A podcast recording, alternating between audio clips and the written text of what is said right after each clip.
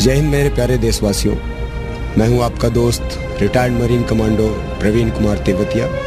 आप सुन रहे हैं छब्बीस ग्यारह की कहानी मेरी जुबानी। रेड एफ़ मुंबई लोकल पर ऋषि कपूर के साथ। अगर वो ग्रेनेड उस समय पे ब्लास्ट हो जाता जो 59 आवर तक ऑपरेशन चलने वाला तो अर्ली मॉर्निंग पाँच बजे खत्म हो चुका होता। पहली गोली उसने फायर की। फ़र्स्ट राउंड ही हेड शॉट था। नहीं फटा कोई बात नहीं। मैं दोबारा फायर करूँगा। लेकिन तुम्हें यहाँ से हिलने नहीं दूँगा। वो जो दर्द था बहुत ज़्यादा था। फैमिलीज़ के ऊपर इफ़ेक्ट होता है। ये चीज़ सिर्फ़ फैमिली ही जानती है। और कोई नहीं।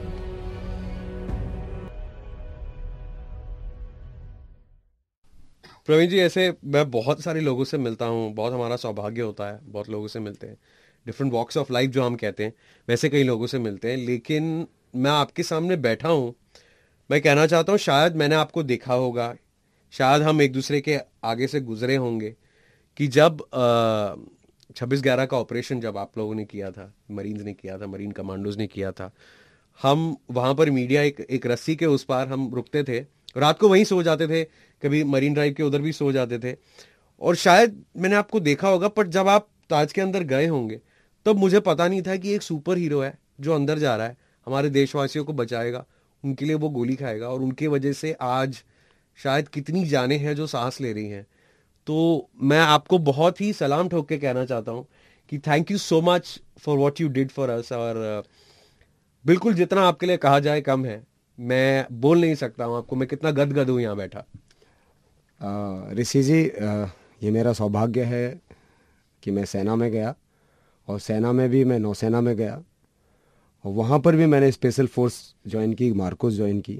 और ये मेरे नसीब है कि मैं छब्बीस ग्यारह का पार्ट बना और ऊपर वाले ने मुझे उस लायक बनाया कि मैं जाके टेररिस्ट का सामना कर सकूँ, उनके साथ एनकाउंटर कर सकूँ और अपने देशवासियों को उस हालत में बचा सकूँ। और मेरा मानना भी यही है कि बराबर की टक्कर होनी चाहिए। इनोसेंट लोगों को मार के कुछ नहीं मिलता है। सही बात है। बात है टेररिस्ट की और डिफेंस पर्सनल्स की। सो so, अगर उनको किसी तरह की लड़ाई लड़नी भी है तो ये रहता है कि आमने सामने आए लड़ाई लड़ें उसमें देशवासियों का क्या लेना देना है? देशवासी तो देश को प्रगति की तरफ़ लेके जाने में काम कर रहे हैं। तो इस बात का जो गुस्सा रहता है ना एक सोल्जर के अंदर कि यार हम्म। तुम ये जो कर रहे हो ये बिल्कुल ही गलत है। जी। और ये कायरतापूर्ण कार्य है। जी। अगर आपके पास गन है तो मेरे पास भी गन है। करेक्ट चलिए दोनों मिलते हैं दोनों आपस में चलाते हैं कौन मरता है कौन नहीं मरता बाद की बात है। ये लाइक इसमें दिखता है आपका प्रोफेशनलिज्म हम्म। कि कौन ज़्यादा ट्रेंड है। और ऑब्वियसली मार्कोज आज वेल ट्रेंड उनसे बाहर जा ही नहीं सकता था ऑपरेशन। जी। तो हमने वहाँ पे अपने जो प्रोफेशनलिज्म था वो पूरा का पूरा डाल दिया। उसमें मेरे पास में मुझे पता था कि मेरे पास हेलमेट नहीं है। मुझे ये भी पता था कि मेरे पास कम्युनिकेशन सेट भी नहीं है। उफ। मुझे ये भी पता था कि जो मैंने बुलेट प्रूफ जैकेट पहनी है वो टेररिस्ट की गोली को नहीं रोक सकती। अरे! इसके बावजूद भी मैं देश के लिए खड़ा रहा ना। लड़ा मैं देश के लिए। अपने जो इनोसेंट लोग हैं उनके लिए खड़े रहे सैनिक हम लोग। तो सोल्जर का जो पार्ट है वो एक अलग ही पार्ट है। सोल्जर का जुनून अलग है। उसके लिए देश ही सर्वप्रथम है। देश की मिट्टी ही सब कुछ है। सर एक सोल्जर होता है। अब मैं आपसे एज अ सोल्जर एक बात रिटायर्ड सोल्जर मैं पूछना चाहता हूँ। आज कितने तेरह साल हो गए उस बात को। जी। और तेरह साल में ज़िंदगी भी बहुत आगे बढ़ी है लेकिन आज से तेरह साल पहले का एक फ्लैशबैक हम देखें जब आपको पता चला कि आपका यूनिट जो है ये ऑपरेशन के लिए जा रहा है तो आपके मन में क्या फीलिंग आई थी? क्योंकि जैसा आपने कहा कि एक अलग ऑपरेशन था अक्सर आप कहीं यू नो कमांडोज कहीं कोई सरहद पे मिल गई कहीं कहाँ पे मिल गए मैं जानता हूँ कि मार्कोस बहुत स्पेशल ऑपरेशन करता है। लेकिन आपका फ़र्स्ट रिएक्शन क्या था? देखिए सर मैं यही कहूँगा कि मैं वेल ट्रेंड हूँ। और मैं किसी भी सिचुएशन से नहीं डरता हूँ किसी भी सिचुएशन को मैं अपने अकॉर्डिंग ढाल सकता हूँ। सो so, ये मेरा सौभाग्य है कि इस तरह के ऑपरेशन मिलना क्योंकि इस तरह के ऑपरेशन जो होते हैं ना बहुत कम लोगों को मिलते हैं। बहुत कम लोगों को ये अपॉर्चुनिटी मिलती है कि अर्बन एरियाज़ में उनको इस तरह के ऑपरेशन मिले। कश्मीर में मैं कई सारे ऑपरेशन में पार्टिसिपेट किया था लेकिन वो मैक्सिमम ऑपरेशन थे जंगल के। जी। तो जंगल ऑपरेशन और अर्बन ऑपरेशन दोनों में बहुत अंतर है क्योंकि यहाँ पर हमको रूम इंटरवेंशन करना है। हम्म। जंगल एक अलग टेरेन होता है और यहाँ पर एक अलग टेरेन है। तो दोनों में ही मार्कोस को महारत हासिल है। सो उनमें से मैं भी एक पार्ट था। हम्म। मैं भी उस टीम का हिस्सा था। हम्म। और टीम वाले लोग जानते थे कि ये बहुत ज़्यादा एक्टिव रहता है। तो इसलिए उन्होंने मुझे अपॉइंटमेंट डाला यानी कि फ़र्स्ट पर्सन ओ। फ़र्स्ट पर्सन का जो आर्क ऑफ़ फायर है वो बहुत ज़्यादा होता है। बहुत बड़ा आर्क ऑफ़ फायर रहता है। तो हमको 190 डिग्री अपना मूवमेंट रखना पड़ता है फ़र्स्ट पर्सन तो मतलब पूरी तरह आप घूम घूम के वैसे जैसे जा नहीं नहीं हमारा जो आर्क ऑफ़ फायर है अच्छा। मतलब मैं अगर सामने चल रहा हूँ तो मेरी जो आँखें हैं वो 190 डिग्री देख सकती हैं।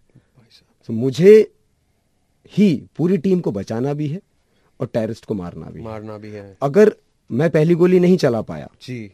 तो अगर टेररिस्ट को पहली गोली चलाने का मौका मिल गया हम्म।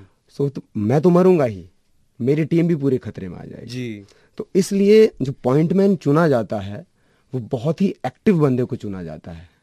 ताकि उसके जो मूवमेंट्स होती हैं वो बहुत फास्ट होती हैं उसके जो एक्शन होते हैं वो बहुत फास्ट होते हैं। हम्म। तो वो सब ट्रेनिंग की वजह से वो एक्शन जो होते हैं वो फास्ट हो जाते हैं। आपकी जो चीज़ें हैं वो ऑटोमेटिकली आपकी मसल मेमोरी में आ जाती हैं। तो वो मसल मेमोरी एक बार अब आ गई वो जाती नहीं है इतनी आसानी से। आप मुझे आज भी कोई गन दोगे तो मैं within five to ten second weapon को रेडी करके फायर मोड पे डाल दूँगा। अच्छा। बहुत फास्ट एक्शन मैं फाइव टू टेन सेकंड भी ज़्यादा बता रहा हूँ। वो बिल्कुल lightning speed से बहुत लाइटनिंग स्पीड है। आपको पता भी नहीं चलेगा कब चैम्बर में गोली लोड हो गई और कब फायर हो गया। मुझे एक बात बताइए ये होती है आपकी एक ट्रेनिंग एक होती है मेंटल स्ट्रेंथ इमोशन आप जो है नागरिकों को बचाने जा रहे हैं सिटीजन हैं जैसे आपने कहा इनोसेंट हैं। तो उस इमोशन को बैलेंस करना बहुत मुश्किल होता है। मतलब एक सोल्जर ने सिर्फ़ अटैक नहीं करना बचाना भी है जैसा आपने कहा टीम को भी। ये जो सिचुएशन है बड़ी टिपिकल सिचुएशन होती है। जी। अब कई जगह पे होता है। हम्म। मैं ताज की बात करूँ तो कई जगह पे डेड बॉडीज थी। जी। जिनके ऊपर से हमको निकल निकल के जाना पड़ा। लिटरली निकल के जाना पड़ा।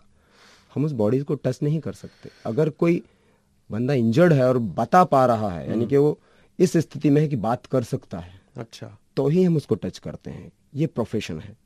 तो ये हुआ था आपके साथ जब आपने एंटर किया? हाँ इस तरह से होता है। अच्छा। हमने कई बॉडीज को निकाला भी घायलों को निकाला भी हमारी टीम ने। और जी। मैं भी उसमें इन्वॉल्व था। जी। तो जो घायल होते हैं उन्हीं को हम टच कर पाते हैं। अगर कोई डेड बॉडी है और वो ऐसे ही फर्श पे पड़ी हुई है हम्म। तो हम उस बॉडी को टच नहीं करते। क्योंकि उस बॉडी के नीचे ग्रेनेड लगा हो सकता है Correct. कोई एक्सप्लोजिव हो सकता है और ऐसा हुआ हमारी टीम के साथ में ऐसा। ओ जो टेररिस्ट थे उन्होंने जो दो डेड बॉडीज थी उनको अपने ऊपर कर लिया और वेपन को पॉइंट कर लिया कि जिधर से हमारी टीम जा रही थी। तो जो हमारी टीम का फ़र्स्ट बंदा था मैंने बोला ना पॉइंट मैन तो वो दूसरा पॉइंट मैन था दूसरी टीम थी। तो उसने जैसे ही वो पास आने लगा और उसको दिख उसको वेपन दिख गया। जैसे ही वेपन दिखा उसने पूरी टीम को फॉल बैक किया। हम्म। फॉल बैक करके और जैसे ही उन्होंने फॉल बैक शुरू किया टेररिस्ट ने वहीं से लेटे लेटे ही डेड बॉडीज के ऊप- जो ऊपर पड़ी हाँ हाँ। नीचे से फायर ओपन कर दिया। लिटरली पूरी टीम बची।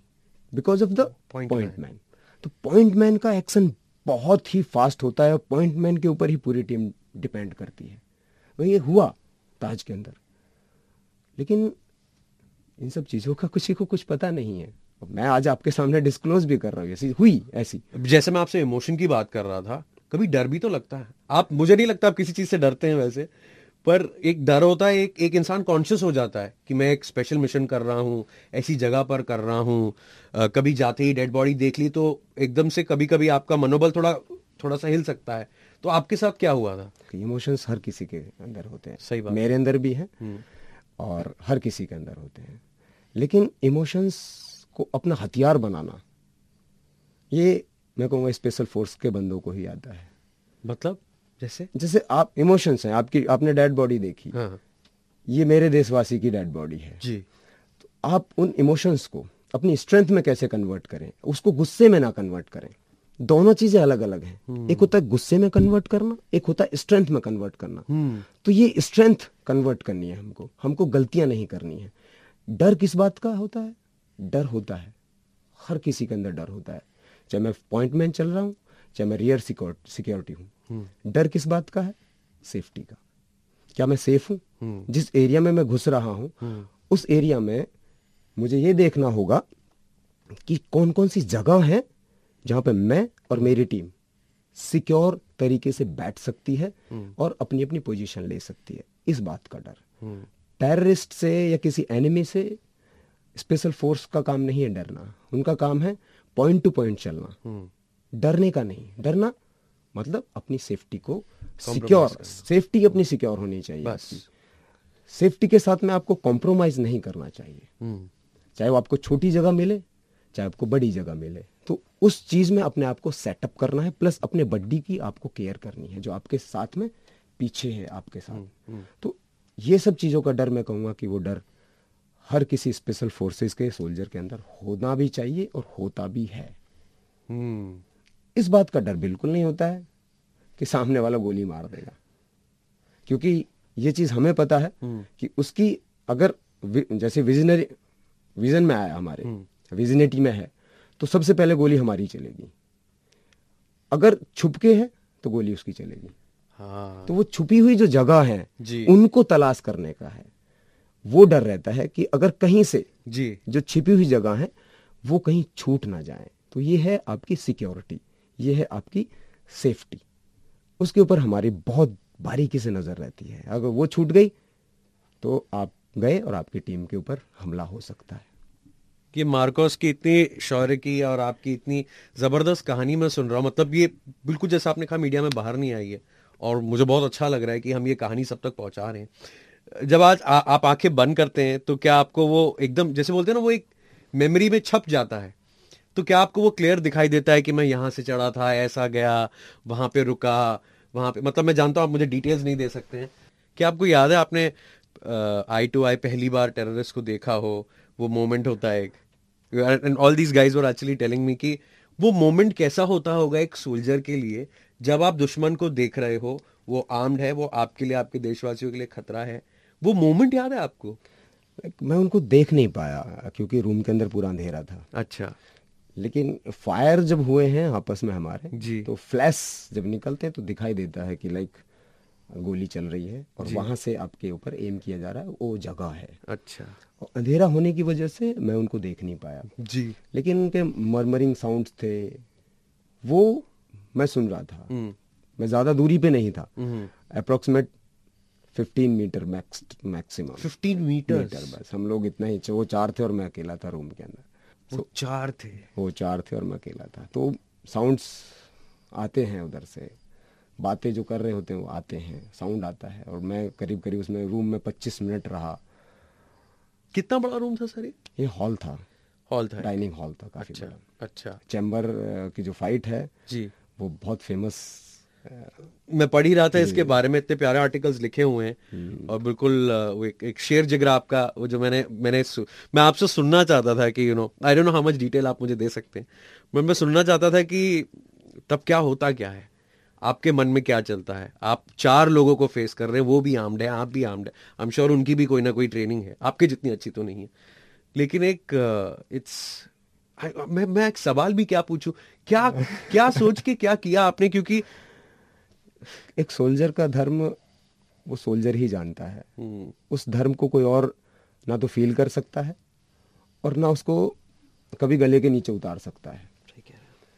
वो जो धर्म था उस दिन मैंने पूरा किया और अपना मैं कहूँगा कि हंड्रेड परसेंट मैंने अपना हंड्रेड परसेंट दिया और उस दिन जब मेरे सारी चीज़ें ख़त्म हो रही थी मेरे पास कुछ और ऑप्शंस नहीं बचे थे। तब मैंने सिर्फ़ एक ही डिसीज़न लिया था कि अब इनको मारने का सिर्फ़ एक ही तरीका है वो है ग्रेनेड से हमला करना। ग्रेनेड से हमला करने का मतलब ये था कि मैं भी उसी रेंज में हूँ। हम्म, जब आप भी उतने ही एक्सप्लोज खतरे में। जैसे ही वो एक्सप्लोड होगा जी। तो मैं भी इस रेंज में हूँ। तो मैं भी मारा जाऊँगा। लेकिन मैं वो जो निर्णय था जो ठोस निर्णय कहें हम हम्म, मैंने वो लिया उस दिन। कि अगर मैं इन चारों को मार के खुद मरता हूँ हम्म, तो इससे बड़ी बात एक सैनिक के लिए नहीं हो सकती। और ग्रेनेड मैंने लास्टली मैंने फेंका। वो नहीं फटा वो गलती मेरी नहीं है। मैंने अब एज ए सोल्जर मैंने अपना धर्म जो था वो निभाया। वो ऊपर वाले की मर्ज़ी रही होगी क्यों नहीं फटा कैसे नहीं फटा? हम्म, इसके बारे में तो मैं कुछ नहीं कह सकता। लेकिन एज ए सोल्जर मैंने उनका बोरिया बिस्तरा पैक कर दिया था। अगर वो ग्रेनेड उस समय पर ब्लास्ट हो जाता जो 59 आवर तक ऑपरेशन चलने वाला तो अर्ली मॉर्निंग पाँच बजे ख़त्म हो चुका होता।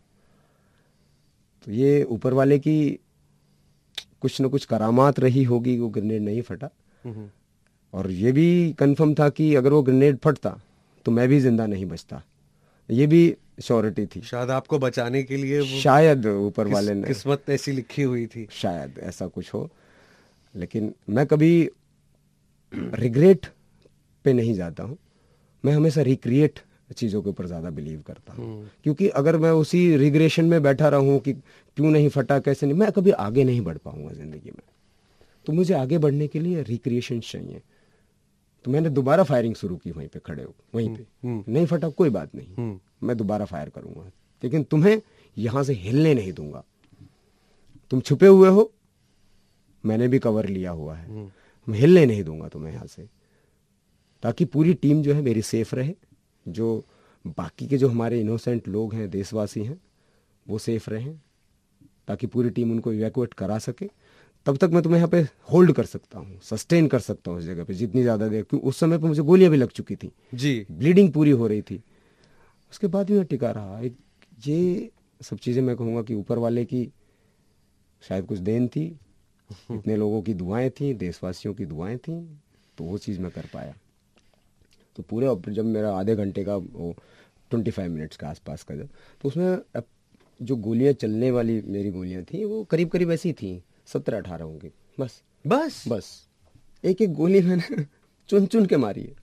सत्रह अठारह गोलियाँ? बस। अब आप लगा सकते हो कि कितना परफेक्शन के साथ में गोलियाँ मारते हैं। अरे बस। मेरे पास पाँच मैगजीन थी। मैं खाली भी कर सकता था। मैं बहुत कुछ कर सकता था। हाँ। लेकिन उन मैगजीन को खाली करके कुछ फ़ायदा नहीं था। मुझे पता है कि एनिमी छिपा हुआ है। उसको मैं किसी भी तरह से किसी भी एंगल से गोली नहीं मार सकता हूँ इतना ईजी सो so, मुझे तय करना है कि कितने ड्यूरेशन के बाद मुझे फायर ओपन करना है। ऐसा नहीं है कि आप बैठे हुए हो और बस एनिमी को डाउन करने के लिए आप, आप ऐसे ही फायर जैसे पिक्चरों में दिखाते हैं कि वो बस चलाए जा रहे हैं ऐसा नहीं होता। और एज स्पेशल फोर्सेज में ऐसा बिल्कुल भी नहीं होता है। मार्कोस में तो बिल्कुल नहीं होता है। एक एक गोली चुन चुन के चलाएँगे। क्योंकि एक एक गोली आपको बचा भी सकती है और मरवा भी सकती है। हम्म, अगर आपके पास अमोनेशन है तो आप काफ़ी लंबे टाइम तक टिक सकते हो। Correct. लंबे टाइम तक। आपको एक कंजर्वेटिव अप्रोच भी लेना पड़ता है। आपको पोजीशन भी चेंज हो रही है कुछ भी चेंज हो रहा है लेकिन आपके पास में अमोनेशन है हम्म, तो आप ऑपरेशन में काफ़ी लंबे टाइम तक सस्टेन कर सकते हो। जी। अगर आपके पास अमोनेशन खत्म हो गया और वो एक बार बैरल खाली चल गया यानी कि एक ट्रिगर खाली चल गया। और उसे पता चल गया। उसको पता चल गया तो आपको नहीं छोड़ेगा। अच्छा। मैंने तो एक एक गोली को बड़े सिलेक्टिव तरीके से चलाया था बहुत सेलेक्ट करके। ऐसे ही मैंने गोली नहीं चलाई। हम्म, मुझे बताइए सर वो जो मोमेंट था जब आपको गोली लगी थी जब तो आपको कंटिन्यूसली वो लगी थी वो ऐसे तीन जगहों पर या ऐसे कुछ फायर हुआ आप, आपने रिटालिएट किया फिर फायर हुआ वो? जब मैं रूम के अंदर एंटर किया था तो मुझे दो ए के फोर्टी सेवन के सेफ्टी कैच की आवाज़ सुनाई दी। अच्छा। मुझे कंफर्म हो गया दो हैं। जी। कि दो टेररिस्ट यहाँ पर है हंड्रेड परसेंट एक एक का साउंड आपको जैसे एक एक का सेफ्टी कैच बिल्कुल डिफरेंट साउंड होता है। आप उसको बिल्कुल आँख बंद करके भी लाइक कान खुले हुए हैं। आप 200 मीटर दूर से भी आप सुनोगे ना आपको पता चल जाएगा कि उसने अपनी कन की पोजीशन चेंज की है। जी। तो मुझे पता चल गया कि दो हैं लेकिन चार थे। ओ। मैं दो के उसमें था। तो मैं सबसे आगे मैं था। तो मैंने वहीं पे अपने आप को डाउन कर दिया पोजीशन ले ली मैंने जहाँ से मेरी तरफ़ से साउंड आया। हम्म। तो मैंने वेपन को उधर की तरफ़ फेस कर दिया और अपने फेस को एक चेयर थी चेयर के ऊपर मैंने अपना थोड़ा सा ये वाला फेस बचा लिया थोड़ा सा। अच्छा। हल्का सा। अच्छा। ताकि उसको एम लेने में थोड़ी दिक्कत हो। हम्म और जैसे मैं नीचे बैठा हूँ तो उसने एम लिया मेरी तरफ़ और पहली गोली उसने फायर की। हम्म। तो फ़र्स्ट राउंड ही हेड शॉट था। वो चेयर की वजह से बचे आप? वो चेयर का जो फट्टा था ना यस जी जी। उस चेयर के फट्टे की वजह से मैं बचा। ओ और जैसे ही मुझे फ्लैश दिखाई दिया और मेरे मेरी जो उंगली थी वो ट्रिगर के ऊपर थी तो मैंने भी प्रेस कर दिया। हम्म। तो करीब तीन चार राउंड मेरी गन से निकले होंगे। जी। उसके बाद मुझे कुछ याद नहीं है। क्या हुआ? हम्म। मुझे नहीं पता। जब मुझे होश आया और जब वो जो ब्लड था वो पूरे गर्दन के पास से निकला तब मुझे होश आया। और जब वो सेंसेशन थे जो बर्निंग सेंसेशंस थे तब फील होना शुरू हुआ कि गए। तो ये हेडशॉट था। फ़र्स्ट पहली बार मेरा हेडशॉट था। ऐसा होता है। पर, कभी आप तभी आपको ऐसा लगा जब आप ब्लीड कर रहे थे? आपने रियलाइज़ किया आप इंजर्ड हैं आपको गोलियाँ लगी हैं मल्टीपल मुझे पता चल गया कि मैं इंजर्ड हो चुका हूँ। सो मैंने पहले अपने बड्डी को ढूंढा जी। कि बड्डी कहाँ पर है। सो मैंने देखा कि वहाँ पर कोई भी नहीं है। हम्म। सो बड्डी जो मेरे पीछे थे वो पूरी टीम को लेके रूम के बाहर जा चुके हैं। जी। सो आई वॉज़ अलोन अब मुझे यहाँ पे पूरा गेम खेलना है। अब यहाँ पे गेम मेरा है। हम्म। यहाँ पे और कोई नहीं है। टेररिस्ट हैं और मैं हूँ। नेक्स्ट सिचुएशन के लिए मैंने अपने आप को तैयार किया। जो पेन था जो जलन थी उसको फेस करना है अभी। उसको चैनलाइज करना है। उसको चैनलाइज करना है। साउंड नहीं निकालना है आपको एक एक एक साउंड होता है ना ऊ आ आउच वाले जो भी कुछ भी है एक भी साउंड आपको नहीं निकालना है। हाँ, सामने वाले को पता चल गया कि इंजर्ड है ठोक देगा आपको। हम्म। वो मेंटली भी हावी हो जाएगा मेंटली हावी हो जाएगा आपके ऊपर। तो ये सिचुएशन आपको संभालनी है। सही कह रहे हैं। मैंने नेक्स्ट सिचुएशन क्या थी मेरी? मैं नीचे पड़ा हूँ। नीचे गिरा हुआ मैं फर्श पे हूँ। नेक्स्ट सिचुएशन क्या हो सकती है वहाँ पे? या तो आप फायर कर रहे हैं या वो कर रहे हैं? मैं तो ले मैं तो गिरा पड़ा हूँ ना। हम्म, नेक्स्ट सिचुएशन क्या हो सकती है? कि वो trying to dominate and attack you नहीं। हम्म। कंफर्म शॉट लेंगे वाकई आपके ऊपर। अच्छा। मरा है? हम्म कि ज़िंदा है? अच्छा हाँ वो आके। पॉइंट ब्लैंक आपको लेंगे। हाँ। पॉइंट ब्लैंक भी आपका हेड शॉट होगा। हाँ। तो आपको वो जगह बहुत जल्दी छोड़नी है। अच्छा। जिस जगह पे आप गिरे हो हम्म। वो जगह आपको जितनी जल्दी हो सकना जिल जितनी जल्दी हो सके उस जगह को आपको छोड़ना है। और आपको एक सेफ़ एंड सिक्योर जगह पे अपने आप को शिफ्ट करना है। हम्म। क्योंकि आपके साथ कोई और है नहीं। जब आपके ऊपर आ जाएगा एनिमी आप कुछ नहीं कर सकते वेपन भी नहीं उठा सकते आप उस समय पे। हम्म। क्योंकि आपको अब एक्ट करना पड़ेगा मरने का। हम्म। जब मरने का एक्ट करोगे तो पॉइंट ब्लैंक लेगा। हम्म। सिंपल सी चीज़ है। हम्म हम्म। तो आप उसको ये उस सिचुएशन तक चीज़ें ना जाएँ। तो पहले आपको कोई साउंड नहीं करना है। और शिफ्ट भी करना है। अपने आप को शिफ्ट भी करना है। हम्म। सामने वाले को ये नहीं पता चलना चाहिए कि आप इंजर्ड हो क्योंकि इंजर्ड एक बार बॉडी हो गई और वो भी गन शॉट लगा हुआ है। हम्म। तो आप ज़िंदा बच ही नहीं सकते। ये सिंपल सा फंडा है। जी। अब ब्लीडिंग रुक नहीं सकती। ब्लीडिंग होगी ही होगी। हम्म। आप ऐसे नहीं मरोगे तो एक्सेस ब्लीडिंग से आपकी डेथ होगी। करेक्ट अनटिल अनलेस आपको फ़र्स्ट एड ना दिया जाए। Gunshot की- देने के लिए तो कोई है ही नहीं आपका गन शॉट की ब्लीडिंग नहीं रुकती है कभी भी। करेक्ट कभी नहीं रुक सकती। उसके लिए स्पेशल बैंडेज आती हैं हम्म। स्पेशल गॉजबीस आते हैं स्पेशल ट्रीटमेंट Correct. वो नहीं रोक सकता था। तो मुझे पता था हम्म। कि मैं अ, जो गई गोली है मेरे कान को पूरा फाड़ के ले गई है। हम्म। सो ये चीज़ हार्ट से ऊपर है। हम्म। तो ब्लीडिंग इतनी ज़्यादा नहीं होगी। रुकेगी नहीं। अगर हार्ट से नीचे होती पैरों में होती तो एक्सेस ब्लीडिंग हो सकती थी। हम्म। तो इस चीज़ को सिचुएशन को मैंने समझा सुलझाया और अपने आप को सेफ़ जगह पे लेकर आया और फिर मैंने दोबारा से इंगेज करना शुरू किया एनिमी को। हाँ। सर फिर जब ऑपरेशन खत्म हुआ सक्सेस आप लोगों को मिली है मतलब पूरे भारत को मिली है मैं ऐसा कहूँगा। आज जब आप उसको रिफ्लेक्ट करते हैं या आपकी वजह से इतनी जानें बची हैं कोई नंबर ही नहीं दे सकता है उसका। तो आपने जब ख़त्म कर लिया वो ऑपरेशन को आप हॉस्पिटल वापस आ गए तब आप उठे आप किस भाव के साथ उठे थे? भाव शून्य थे। शून्य से ज़्यादा कुछ रहता ही नहीं है। जो मेरा कर्म था वो मैंने किया। मैंने किया। और मैं क्या एक्सपेक्टेशन रखूँ किसी से? भाव शून्य थे लेकिन जो खुद को कहूँ मैं गौरवान्वित महसूस कर रहा था। हम्म। यही एक सोल्जर की कमाई। आपके टीममेट्स ने आपको क्या कहा? कुछ आके बताया? कुछ बोला तू मिलते ऐसा आते मिला वैसा मिला कुछ? देखिए वहाँ पे क्या होता है कि टीम सेम टाइम जैसे वापस यूनिट में आते हैं तो टीम बिखर जाती है। अच्छा। तो कोई किसी ऑपरेशन के लिए निकल जाता है कोई कहीं चला जाता है कोई कहीं चला जाता है। तो आप वापसी में होगे तो कोई और ही मिलेगा आपको। अच्छा वैसा होता तो वही यूनिट वैसा पैरेलल नहीं चलता है? नहीं ऐसा नहीं होता है। अच्छा। जैसे आप आपके उस उस टीम में जितने लोग थे हम्म। अब जैसे ऑपरेशन खत्म हो गया हम्म, तो जब वापस आओगे आप मैं अगर इंजर्ड हो गया हूँ मैं यू, यूनिट से बाहर हो गया हूँ तो वापस यूनिट में आप आने में टाइम लगेगा। जी। तो जब तक आप वापस आओगे तब तक देखोगे कि उनमें से एक भी बंदा वहाँ पे अवेलेबल नहीं है। सब इधर उधर चले जाते कोई किसी ऑपरेशन में निकल गया कोई कहीं चला गया कोई कहीं चला गया। वो गैदर गैदरिंग मैं कहूँ हो, हो ही नहीं पाती। उन सब चीज़ों उन बंदों की कभी भी। वो बंदे कभी एक साथ में मिल ही नहीं पाते थे अच्छा। कभी कोई मिल गया तो वो बताएगा कभी कोई मिल गया तो वो सारी चीज़ें फिर आपको कड़ियाँ जोड़नी पड़ती हैं अच्छा।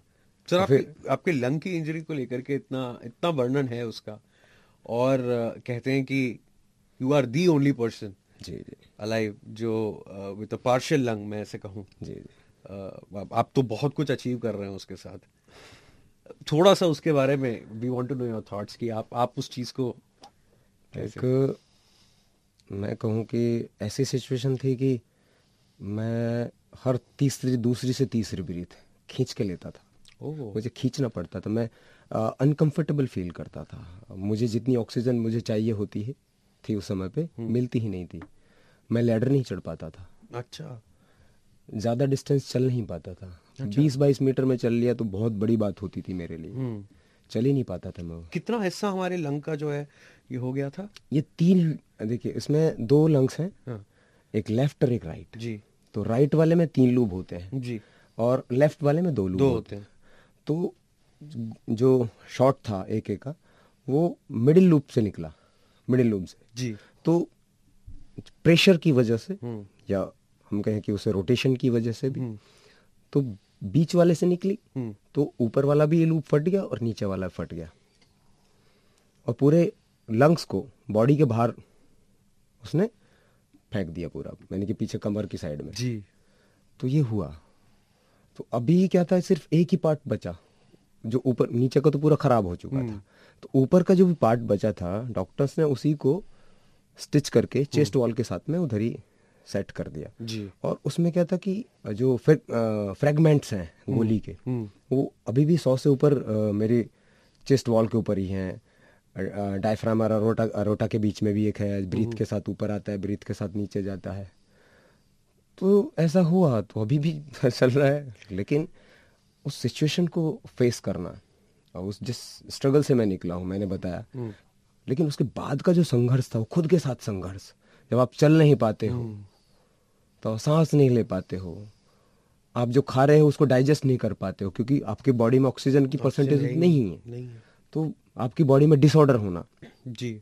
और आपको जो इतने सारे एंटीबायोटिक दिए गए हैं उसके साइड इफ़ेक्ट आपको झेलने हैं। हम्म। तो वो सारी चीज़ें रही और वो संघर्ष बड़ा लंबा रहा। आपके साथ आपकी फैमिली का भी रहा होगा। उनका पहला रिएक्शन क्या था उन्हें पता चला आपके साथ ऐसी जो है घटना हुई है आप लड़े हैं आपको गोलियाँ लगी हैं। सोल्जर के साथ उनकी फैमिली भी एक सोल्जर ही होती है मैं ये कहता हूँ हमेशा। तो उनका रिएक्शन डर एक हुआ होगा आई एम श्योर एक्चुअली मेरी मम्मी मुझे बहुत प्यार करती है। अच्छा। बहुत प्यार करती हैं। और हमेशा एक माँ अपने बेटे को तो लाइक करती है। जी। अ, मैं घर में सबसे छोटा हूँ। अच्छा। और मेरे जो बड़े भाई हैं और उनकी एज में और मेरी एज में पंद्रह साल का डिफरेंस है। अच्छा। तो घर में मैं सबसे छोटा हूँ और सबसे लाडला था। हम्म। तो पापा का भी प्यार मम्मी का भी प्यार सबसे ज़्यादा मुझे मिला और ये प्रिवलेज हम कहें प्रिविलेज छोटे का बहुत ज़्यादा प्रिवलेज रहता हाँ, है हाँ। तो प्यार पे प्रिविलेज सबसे ज़्यादा मेरा रहा जी। और तो मम्मी को किसी ने बताया नहीं कुछ नहीं था लेकिन मेरे मामा जो थे वो सूबेदार मेजर से रिटायर थे हम्म। वो आए मिलने के लिए और उस समय पे जो मेरी मम्मी थी वो खेत पे ईंख काट रहे थे हम्म। पापा भी वहीं पे थे मम्मी भी वहीं पे थे खेत पे थे। किसी ने नहीं बताया था उनको।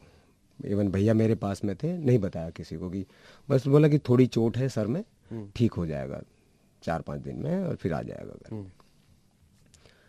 तो मामा थोड़े इमोशनल हो गए। और मामा जो मेरे मामा थे वो सेना मेडल थे और उनको सेना मेडल श्रीलंका के साथ जो ऑपरेशन हुए उसमें पार्टिसिपेट किए थे जी। मामा। तो वो इमोशनल हो गए मामा अपनी बहन को देख के।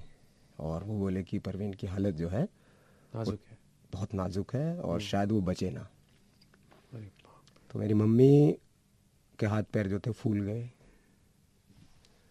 और मेरी मम्मी सब कुछ छोड़ के दूसरे तीसरे गाँव में निकल गई। शाम को वापस आई मेरी मम्मी। पता ही नहीं चला कहाँ पे पहुँच गई।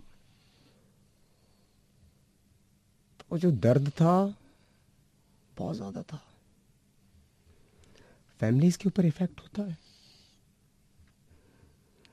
ये चीज़ सिर्फ़ फैमिली ही जानती है और कोई नहीं जानता। जब मैं गया तो मेरी मम्मी के हाथ काँप रहे थे। मुझे आशीर्वाद देते हुए। ज़िंदा बच गया। दोबारा लड़ लेना। तू है तो सब है। तो ये चीज़ें होती हैं हर फैमिली के साथ में। इमोशंस होते हैं। तो मैं उस, मैं अपनी चीज़ों को याद नहीं करता। लेकिन जब मैं सोचता हूँ, मेरी मम्मी के साथ ऐसा हुआ और मेरी माँ इतना प्यार करती है मुझसे तो लाइक मन में ना एक खुशी भी होती है कि लाइक इतना प्यार है। एक माँ के ममता में। गर्व कितना होगा गर्व कितना होगा उन्हें। आपके फादर मदर्स फिर भी एक्सप्रेस कर लेती हैं फादर्स एक्सप्रेस फादर तो कर भी नहीं पाते। तो ये इमोशंस ये फीलिंग्स सोल्जर की फैमिली के अलावा ना तो कोई इसको समझ सकता है और ना एक्सप्रेस कर पाता है। तो मैं बड़ा सौभाग्यशाली हूँ कि मुझे एक ऑपरेशन में भी पार्टिसिपेट करने का मौका मिला और मुझे माँ का जो प्यार था, वो भी मिला। धन्य है सर, पता नहीं हमने क्या भाग किया, हमें आप जैसे सोल्जर्स मिले। हमने क्या ऐसा कर लिया? What did we do we don't deserve this